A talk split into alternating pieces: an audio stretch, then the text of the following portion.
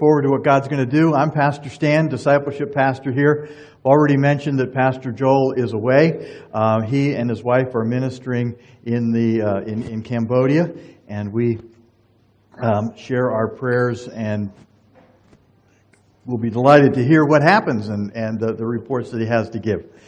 I want to take care of a few things here. First of all, the candle is lit again this morning. Um, I didn't really know, and so I started looking into it. There were two ladies that received Christ at the prison ministry on Friday. And so we thank God for what's going on there. Thank you, prison workers uh, who, who go there faithfully and uh, the opportunities that you have there. Um, second of all, I want to give a challenge to you. Now, I get here really early on Sunday mornings, partly because I have to, and partly because I like to be here and, and not rushed and all that kind of stuff. Sometimes I get here before the gates even unlocked, and I don't want you starting to come that early. But I do want to give a challenge. I'm going to call it the one bus challenge. Okay? Now, I know that some of you drive here and some of you take the MTR. But most buses in Hong Kong operate on somewhere a 10, 12, 15, 20 minute cycle where every 10 minutes, every 15 minutes, every 20 minutes, they're coming. And I happen to know that there's a lot of good things that go on here. We start the service at 1045. Um, before that, we have a prayer time. The worship team's going. And by the way, that's a great time to just sit here and, and uh, see what how God's preparing your heart. There's also classes going on and all that kind of stuff.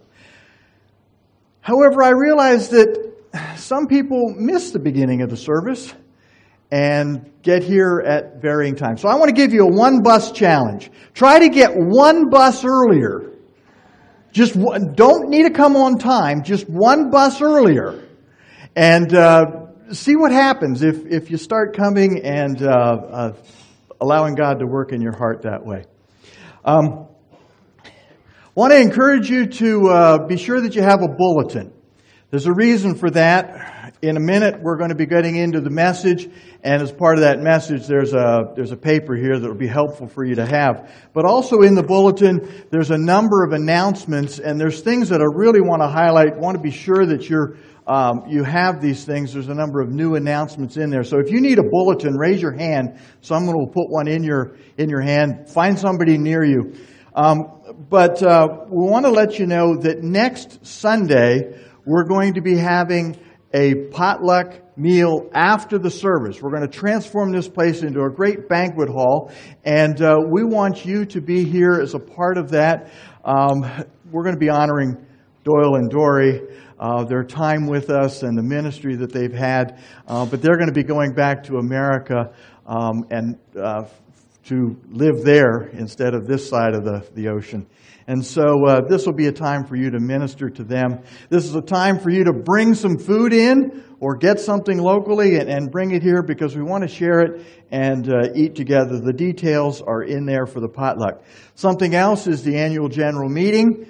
Uh, the reports are out for that. Uh, but be sure to note that uh, on March 31st, we're having the, the AGM um, after the service. So just be, be reading that. I'm not going to I'm not going to read all of them for you, but, but please take a look at the bulletin and see what's going on there.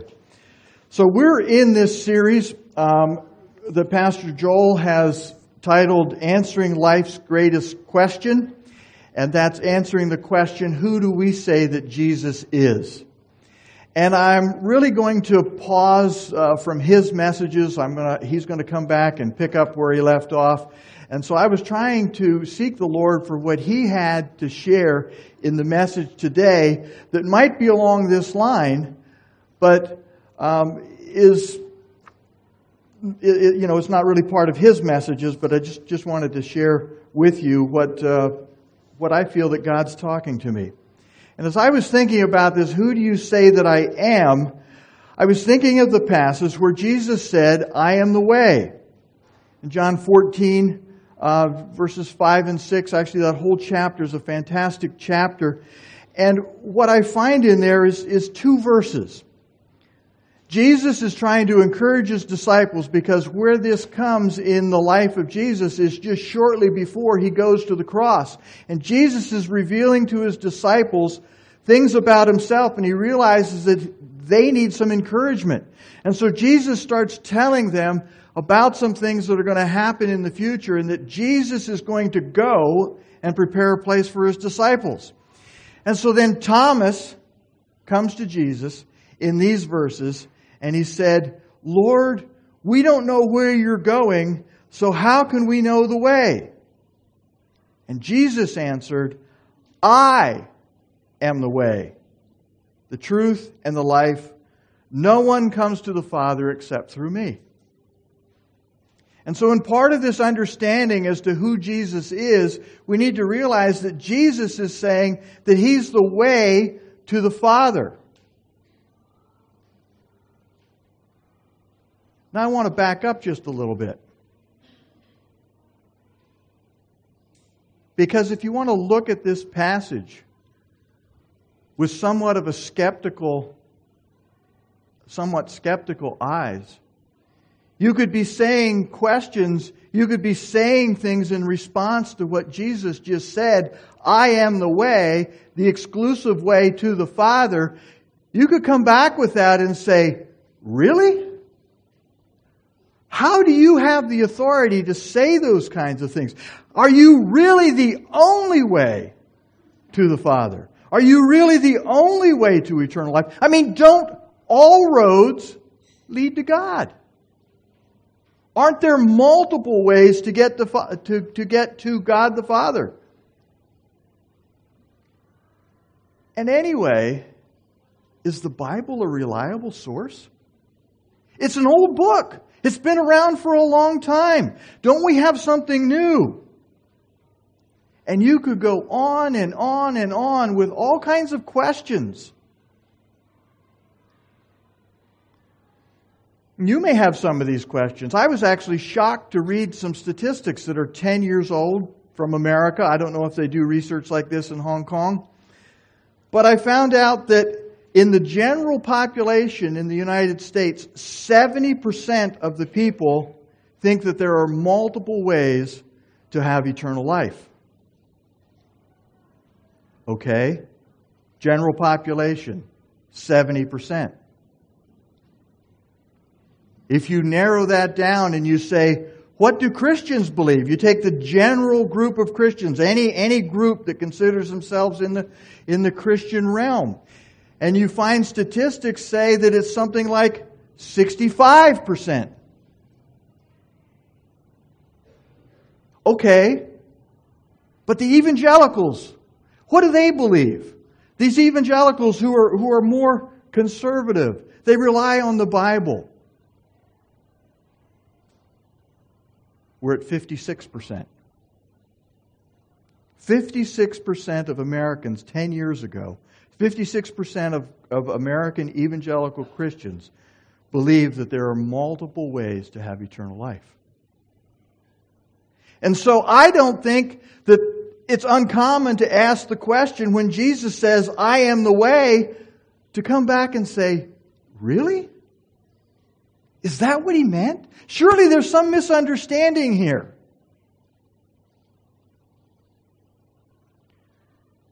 Well, I need to confess something. I'm somewhat of a skeptic. My personality is such that I like asking questions. I want to dig deeper. I don't want to just have the surface to it. I already mentioned Doyle, um, but he has done some work with the staff here, going through some some things having to do with personality. And uh, he tells me that my personality is a C, if that means anything to you. And he gave us a printout on our personality, and it says that my personality tends to be skeptical. I want evidence to support my beliefs. That's an exact quote from the printout that he gave me. And for a long time, I have been skeptical. Now, skeptical doesn't mean that I don't believe. It means that I want to look into what I believe. And as I look back to my own walk with coming to Christ, as a teenager when I came to Christ, I remember very specifically the night that it happened on a Saturday night in October. I was sitting on the floor. I'd been challenged by a pastor. I'd been challenged by a friend of mine who said, Stan, do you have any good reason why you don't want to become a Christian? And I thought, and I thought, you see, I had attended church nine months longer than what I am old. Figure that out, okay? I went to church in my mother's womb. I, w- I went to, I grew up in a family where we went to church. And I had heard everything. I'd heard the gospel. I am convinced that I knew the facts at least two years before I came to Christ. That I could have shared the facts with somebody and told them how to become a Christian. But I hadn't done anything in my own heart. And so that Saturday evening, when this friend said to me, Stan, do you have any reason why you don't want to become a Christian? The thought started going through my mind. And I thought, I've, I've heard this over and over and over again. I know it, I know it, but it just wasn't all settled in my mind. And so I made this little promise to myself that I will say yes to this friend. I will say, I want to receive Jesus. But at any point, when I go through my walk with Christ, if I find that it's not true, I'm not going to keep following. I remember that from years ago. And I want to give the testimony here now that though my personality is skeptical, I have never left Jesus. I have found him to be true. I have found him someone trustworthy, and I'm more convinced now than ever before that Jesus is the way. But we have this skepticism. We have this tendency to want to ask questions and want to see how we make sense of all this. So when we have the, the, the idea that Jesus is saying, I am the way, what do we do with that? Well, let's look at some of these questions. What I want to do is I just want to explore some of these questions and say it's okay to talk about this. Because if you're in the perhaps more than 50% of the people here that have some of these questions, we're not helping if we don't talk about them. If we don't answer them. And you may have a friend, you may be solid in your belief about Jesus Christ, but you have a friend who needs to know some of these things. And so I just want to talk about some of it and uh, bring the bring the questions here to the forefront. One of the first things I want to say is how do we look at a worldview or a religion? How do we choose one? There are lots of them out there in the world. You can't say that you don't have a worldview. You have some kind of understanding as to how things work in life and how you, how you make sense of some of these things, and you, you, you have a worldview. Most religions have some kind of worldview. Even atheism has a worldview. They have some ideas as to how they things work. And one of the things that I think happens a lot of times is we think that a worldview or a religion is like a restaurant. Okay, there's lots of them out there. I have no idea how many of them are here in, just in, in this area. Um, we have not visited all of them. Matter of fact, there's some that we want to go visit. And by the time we get there, they're closed and something else is in there. Some of them we've gone to, we like, and we want to go back, and it's gone, and it's now something else. But we think of religion or worldview as a restaurant. You see, they're all the same. Now, I know they serve different kinds of food, it's different quality, different taste, different that kind of stuff. But what's the goal of going to the restaurant? The goal of going to the restaurant is to find something to eat so that I'm not hungry anymore. And since all restaurants do that, almost all, all restaurants do that, they're all the same, aren't they? Well, yes and no. You get your goal accomplished, and so can we apply that kind of logic to worldviews? Are they all the same? I mean, if you look at religions, they have rituals, they have churches or temples, they have some kind of history, they have some mystery, they have sacred writings, they have traditions, they have gods. They look like they're the same. Ravi Zacharias, someone that we'll mention a couple times during this message, has made famous the saying, um, are religions fundamentally similar, or fund, uh, all religions are fundamentally similar and superficially different.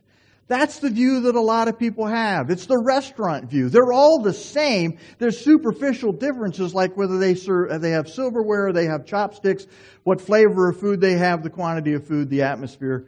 Those are some superficialities, but the fundamental thing of you get food, they're all the same. But if you listen to Ravi Zacharias, and I encourage you to do that, and you can hear him speak on these things at, at some length, he, he believes, and I believe, that all religions are superficially similar and fundamentally different. Some of the superficial trappings that they have, the things that I mentioned, a building, rituals, history, temples, sacred writings. But when you dig into what's going on there, there's a fundamental difference. And only on the surface are they indeed similar. And so I challenge you to look into some of these and you can categorize them. Uh, you can categorize the religions. There, there are just dozens and dozens and dozens and hundreds and thousands of different kinds of religions. How can you look into all of them? You can look into the one that you're a part of. You can look into a few that you're questioning about. And you can find the truth in the gospel. To say that all religions are fundamentally similar and superficially different would be, would be like me would be like me adding hospitals to my restaurant analogy. I mean, after all, hospitals serve food. Now, sometimes they don't let you eat before your surgery. And sometimes there's, there's other things. But I mean, at the hospital, you get food, right? So it must be just like your local restaurant out here. No, the purpose of them are so totally different that you can't categorize them into the same place. And so we look at some of these things that we have to talk about. And I want to put these things up here, and a few of you are going to recognize these terms. Ravi Zacharias has narrowed it down to four categories that a worldview or, or a religion needs to be looking at. What is our origin or where did we come from? What is the meaning to life? Do I have any significance to my life? If there's no meaning, how do I have significance?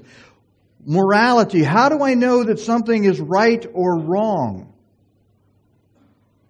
I mean, I would dare say that Hitler and I have very different views of what was right and wrong.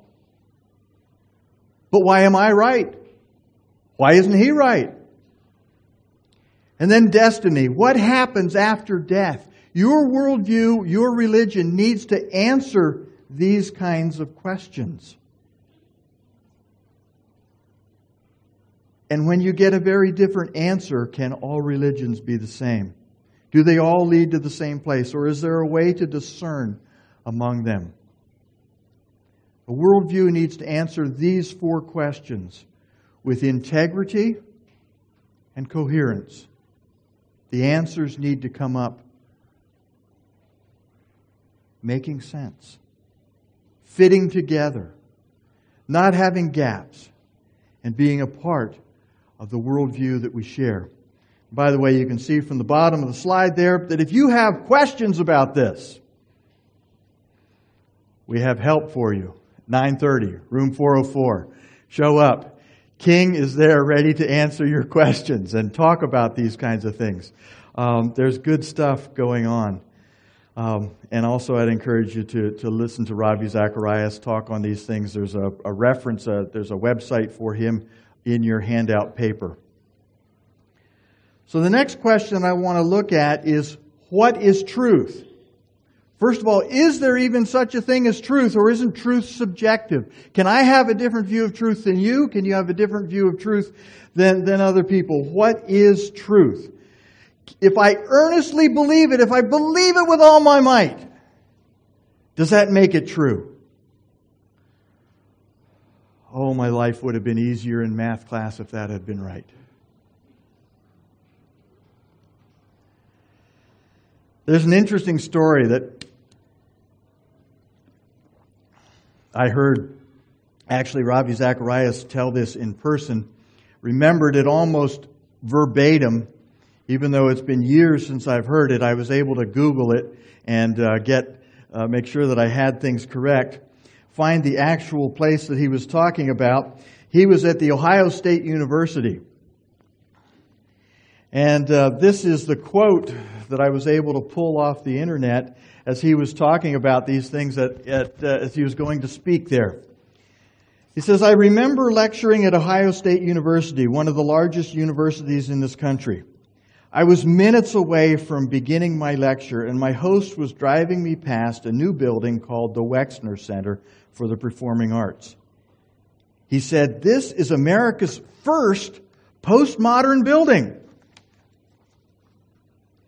Ravi was startled for a moment and he said, What's a postmodern building?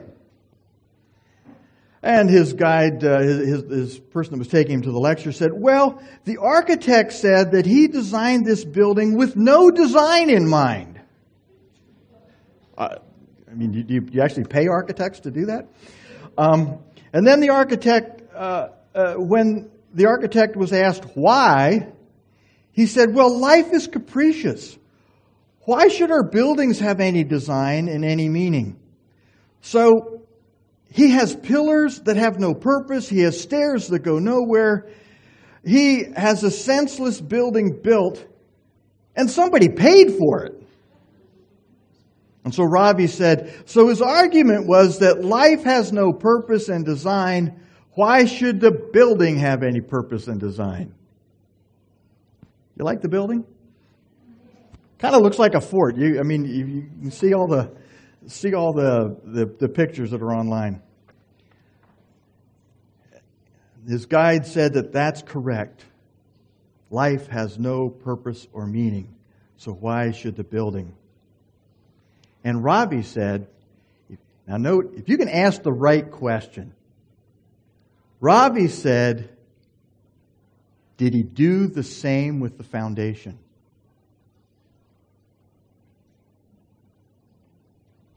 And all of a sudden, there was silence. Think of some of these buildings in Hong Kong. Some of these tall, tall buildings. And I look at the maps and I see the amount of area of Hong Kong, Kowloon, that were, that's actually reclaimed land. I don't know why you call it reclaimed. It was, there was nothing there before. I mean, now it's land. Before it was the sea. The big tall building down here in West Kowloon. Do you think there was purpose and design to that foundation? Or did they just build it any way they wanted? We have a pilot here this morning. Would you get into a plane that was designed without any purpose? Let's just make it look nice. I mean, people don't like sitting in those crowded seats. Let's just make the plane like five aisles wide. No, there's truth that guides certain things. Two plus two is four. And that means that every other number is not correct. Logic tells us something is true, other things become false. As I've already said, I wish my teachers would have appreciated that. Spelling was another area. They said there's only one way to spell those words.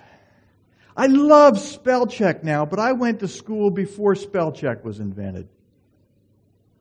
I found a quote a number of years ago, just actually a few years ago, that I wish I'd known then. And I could have simply said, I'm not so narrow minded that I have only one way to spell a word. Truth is truth. And so, with the concept of truth and the concept of worldview, we need to realize that if there is only one way, if Jesus is truly saying that there is only one way, then there are other ways that are not the way. So, what do we do with Jesus? We could reduce Jesus and say, well, he was a great moral teacher. He took people up on the mount and gave these sermons, talked to them about things, and he had a lot of good teachings to give. But could Jesus really be considered a great moral teacher if what he's teaching is wrong? Is he somebody that we want to follow if he's teaching wrong?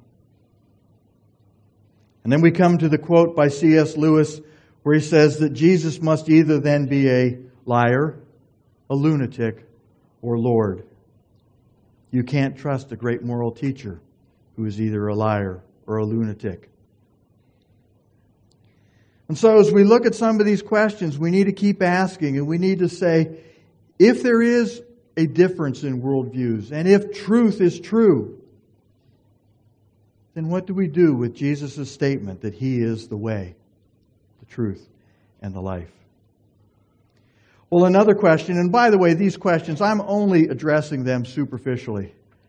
There are entire books written on each one of these questions and dozens more. And so I'd encourage you to, to um, look at some of those things. I want to raise the issues here. I want to have you thinking about them. I want you to know that people have investigated these things. And just because I don't know the answer or you don't know the answer doesn't mean that there is no coherent worldview purpose to what God is doing. And so what we could do is we could look at the question, is the Bible accurate? Maybe the Bible that we have has errors in it. Maybe there's problems with the way it was written. Maybe we don't have the original. And sometimes we get the idea that maybe the Bible was written by someone that played the game telephone, whisper down the lane, as, we as we think of as a child. I mean, it was written over a long period of time, and there were, there were um, uh, just records, and maybe there were, were errors in how, in how it was recorded. And I'd encourage you to investigate that, and what you'll find is that we have an accurate copy of God's Word. If you just look at the New Testament, and by the way, uh, most of my comments here are, are going to be on the New Testament narrows the focus a little bit. We can't talk about all of it, but since Jesus confirms the Old Testament, I'm good with the Old Testament too. There were numerous eyewitness accounts of the event of Jesus' life, death, and crucifixion. We find that indeed the Gospels were not written hundreds of years after Jesus' death. In fact, they were probably written more like 20, 25, 30 years after Jesus' death. Now, what happens 20 to 25 years. We find that if there's something significant that was said in a recorded, uh, in, in, in, a, in, a, in a uh, book record, someone is going to contest that because there's still eyewitnesses around yet 20, 25, 30 years after it. Think about some of these things. What happened in our lives 20, 25, 30 years ago? And I started looking at that and I started thinking about it. And you put the dates in here. And we have 1997, the return of Hong Kong to, to China. That was just 22 years ago. That's about the time frame that we're talking about here. There's people in this room that I have talked to about what it was like 22 years ago. If something is recorded inaccurately as and not, not minor details, but major things. Like Jesus died and rose again.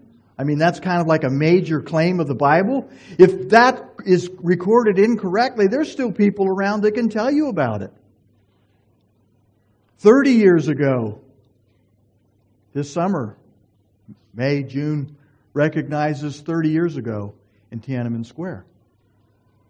And there are people that try to rewrite history. The problem is there's still people around that lived through it.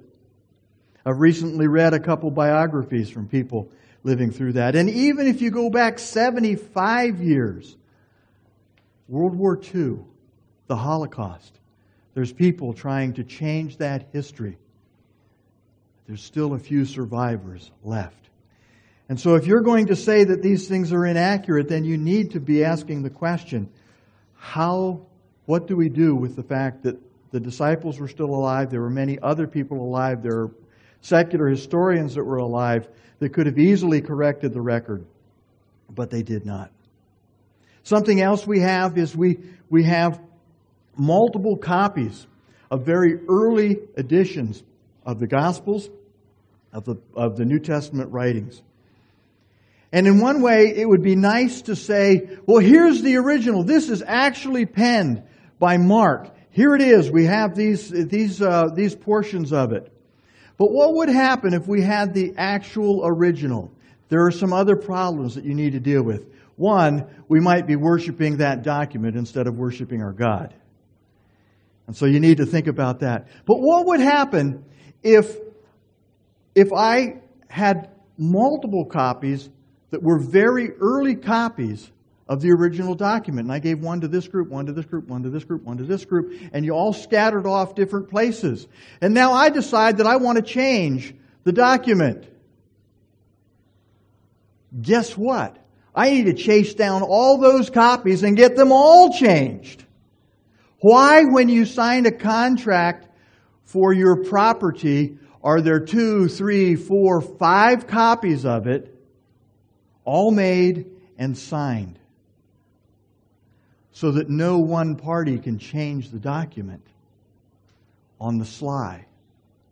And so we actually have something that is more beautiful for us. We have you can you can get these records, the, the, the early copies of the Bible, and you can trace them back. And if there are indeed errors in copies, you can go back and correct it from the other copies that are out there. But let's say we're really a skeptic. We're not going to trust the Bible at all. That's just a religious book. There's a dozen, 13 writers, somewhere like that, of the New Testament. I'm not going to trust that. Do you realize that there are at least 10 non Christian sources in history that talk about Jesus? And you say, 10? Oh, that, that's not very many. 10 other than the Bible. Well, that's not very many. Well, let's try to find some other significant figure from the same era as when Jesus was here, like the Roman Caesar. That should be somebody big enough that would have some writings about him. Tiberius Caesar. There are nine historical records about him. Are you going to believe that he existed? Are you going to believe those sources? I mean, there's one less than Jesus, even if you take the Bible out of it. So, what do you do with history when you find these things mentioned? Of the ten sources that mention Jesus, not including, not including the Bible, if you summarize what's, what is uh, is found out in those sources. We find out that Jesus lived during the time of, of Tiberius Caesar. He, was a he had a victorious life. He was a wonder worker. He had a brother named James. He claimed to be the Messiah. He was crucified under Pontius Pilate. He was crucified on the eve of the Jewish Passover. There was darkness and an earthquake that occurred when he died. His disciples believed that he rose from the dead. His disciples were willing to die for their belief. Christianity spread rapidly throughout the Roman Empire, and his disciples denied the Romans God and worshiped Jesus as God. All that comes from secular sources, not, I mean, it's in the Bible, but you could take these other sources and find those things out. And so we need to move on. Just look at some of these questions. Maybe we have a mistaken interpretation of what Jesus really meant. Did he really mean that he is the only way? Maybe we're taking this out of context. I mean, you can look at that passage and, and, and read it and, and say that he is the a way, but not the only way. Well, what did Jesus mean? You can look other places and find out what Jesus had to say. Did Jesus indeed believe that he was the way to the Messiah? And I have a number of scriptures there. I'm not going to go through them all, but we have a number of scriptures there where Jesus indeed believed and taught that he is the way. And in fact, his very statement of, I am the way, if we realize that from its context, we realize that the very words I am means God. And he's using that to demonstrate who he is. Five times in the book of John, he makes the I am statement that is the same as the I am statement from Exodus when God told Moses who he was. He said, I am that I am. So the very statement of I am is he's connecting himself with God. We can see what the apostles believed. Did these people that, are, that originally heard from him, do they believe that he is the only way? And if you just look at the first reference that's up there, Acts 4.12, the apostles said, salvation is found in no one else. And you can look and you can see what did the people who were antagonistic to Jesus believe. The people who didn't want him saying these things. The very reason that Jesus was crucified was because he made these statements that he is God and that he is the way to God. And so you can look at these questions, you can look at all kinds of other questions, but we need to realize that the skeptic actually has some problems too. Because it's easy to throw stones at something. It's easy to criticize. But you have to come up with answers yourself. So if you're going to say that the Bible is not a reliable source, the Bible isn't something that we can trust, then anything that has equal or less substantiation in history, you also can't use. How do you go back through a country like China that has such a long history if you're not going to trust those sources? Where do you come up with ideas for where did, what's our origin, what's our meaning, what's our morality, what's our destiny? You have those questions too. And so I just want to say it's okay to ask these questions. It's okay to be looking. It's okay to see where we are. Let them drive, let these questions drive you to the God who wants to be known by us. He's not hiding. The Bible is His effort to have us get to know Him. I want to go back to Thomas. Let's go back to Thomas again here. Thomas is interesting, and when I started realizing that it was Thomas that, that asked the question of Jesus, it started putting a lot of things together. And so I looked and found that Thomas is mentioned 11 times in the Bible. Not a lot. He's one of the disciples. Most of the times he's, where his name appears, he's mentioned in a list of the disciples. The list of disciples and Thomas. But there are two main times when he's not just a part of the list. One is here where we look in, in uh, John chapter 14, the one that we just had, but we also find it in John chapter 20. This is perhaps one of the most famous times. Jesus has risen from the dead, but Thomas was not there. Now, Thomas also known as Didymus, one of the twelve, was not with the disciples when Jesus came. So the other disciples told him, We've seen the Lord. Thomas, a skeptic, he's probably a C personality, he's wanting more information. He says, Unless I see the nail marks in his hands and put my fingers where the nails were and put my hand into, into his side, I will not believe. He wants the information. What does Jesus do with that? What does Jesus do with the person who asks the questions? A week later, his disciples were in the house again, and Thomas said to them, Though the doors were locked, Jesus came and stood among them and said, Peace be with you. Then he said to Thomas, Put your finger here. See my hands. Reach out your hand and put it into my side where that deep wound was and stop doubting and believe. And Thomas said, My Lord and my God. Jesus takes our doubts and he turns them into belief. Investigate, but have an open mind. If, G- if it's true that Jesus is the Son of God, would you believe it? Were there things going on in your life that say, if I believe that, then this has to happen, and I need to change, and so I'm not going there? I want to tell you a friend, a story about a friend of mine. I'll call him Charlie. I met Charlie in America. He was a Chinese PhD research student studying um, um, genetics. Way out of my category. He and his wife came to America and they started coming to a Bible study at our church that we had for international students. We had it basically for people that wanted to come and ask questions. And his wife very quickly came and understood the truth of the gospel, and she came to Christ, and it was just, just phenomenal. But Charlie would say to me, I just don't understand that. I've got questions. I have different things going on. And over the months, in, within about six or eight months, Charlie came to Christ.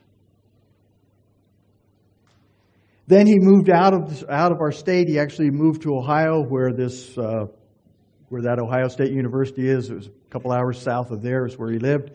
Was continuing research in, in genetic research um, at the University of Cincinnati. And um, my wife and I felt really called to go and visit them. Now, it was a little bit out of the way, but we were going to my son's house, and we said that we're going to stop in and see you. Matter of fact, it was so much out of the way that we had to stay overnight with them. And we're thinking, what are we going to do while we're there with them? It's been a while since we've seen them. And there's a museum in uh, just south of that city. It's the Creation Museum. I don't know if there's others in the world, but it's a museum dedicated to the to the creation of the world uh, from a biblical account. And one of our relatives had some free tickets, had four free tickets to go to this museum. And uh, we figured, oh, we'll take them along. If they want to go, we'll go. And so we mentioned it to, to Charlie and his wife, and, and, and they wanted to go. So we spent the afternoon together with them at the museum. And they saw story after story depicted that we'd gone over in our Bible study, and they were so excited.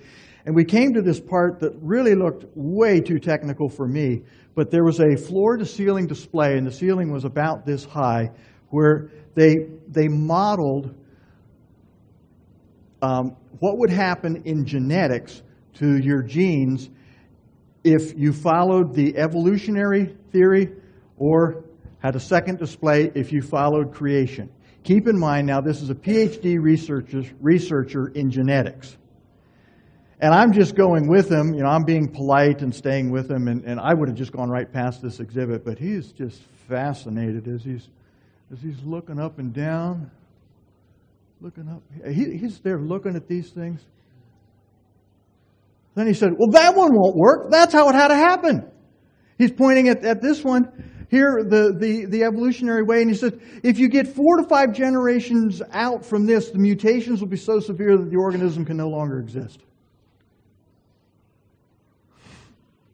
God had taken his skepticism, his questions, and helped him see here the truth of what God's talking about. Get to know the God of the Bible. Get to know this Jesus. Jesus gives it as an invitation for who he is. Seek the truth. Find out who he is. Don't give up. Be relentless in your search. And I have a quote that I'm not going to share. It's, it's, it's, it's in your paper there.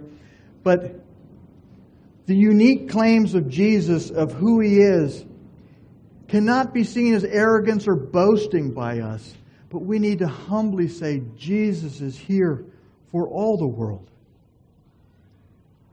Salvation is not by what I do, but it's because of what Jesus did.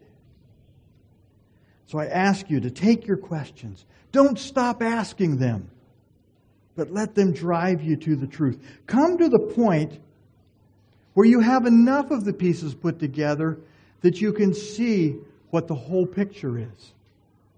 Come to the place where you can understand who God is.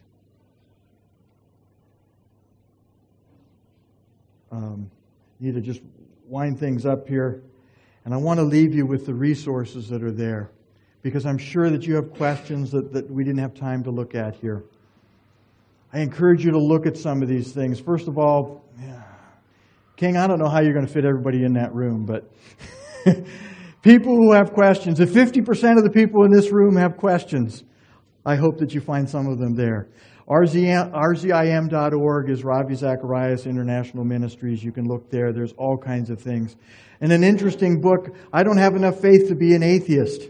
There's a, there's a website there for you, or you can Google that or go to YouTube and look, look at lectures, um, hours upon hours of these lectures. And then the quote that's in your, um, in your paper there, the entire article is found at the, at the fourth reference there for you.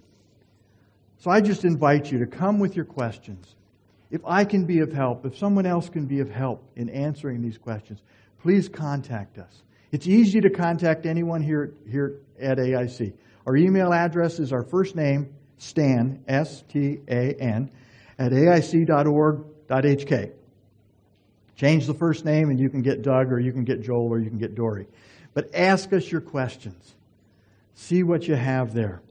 And uh, we, if we can be a part of this faith search, we want to be that way. So let's pray.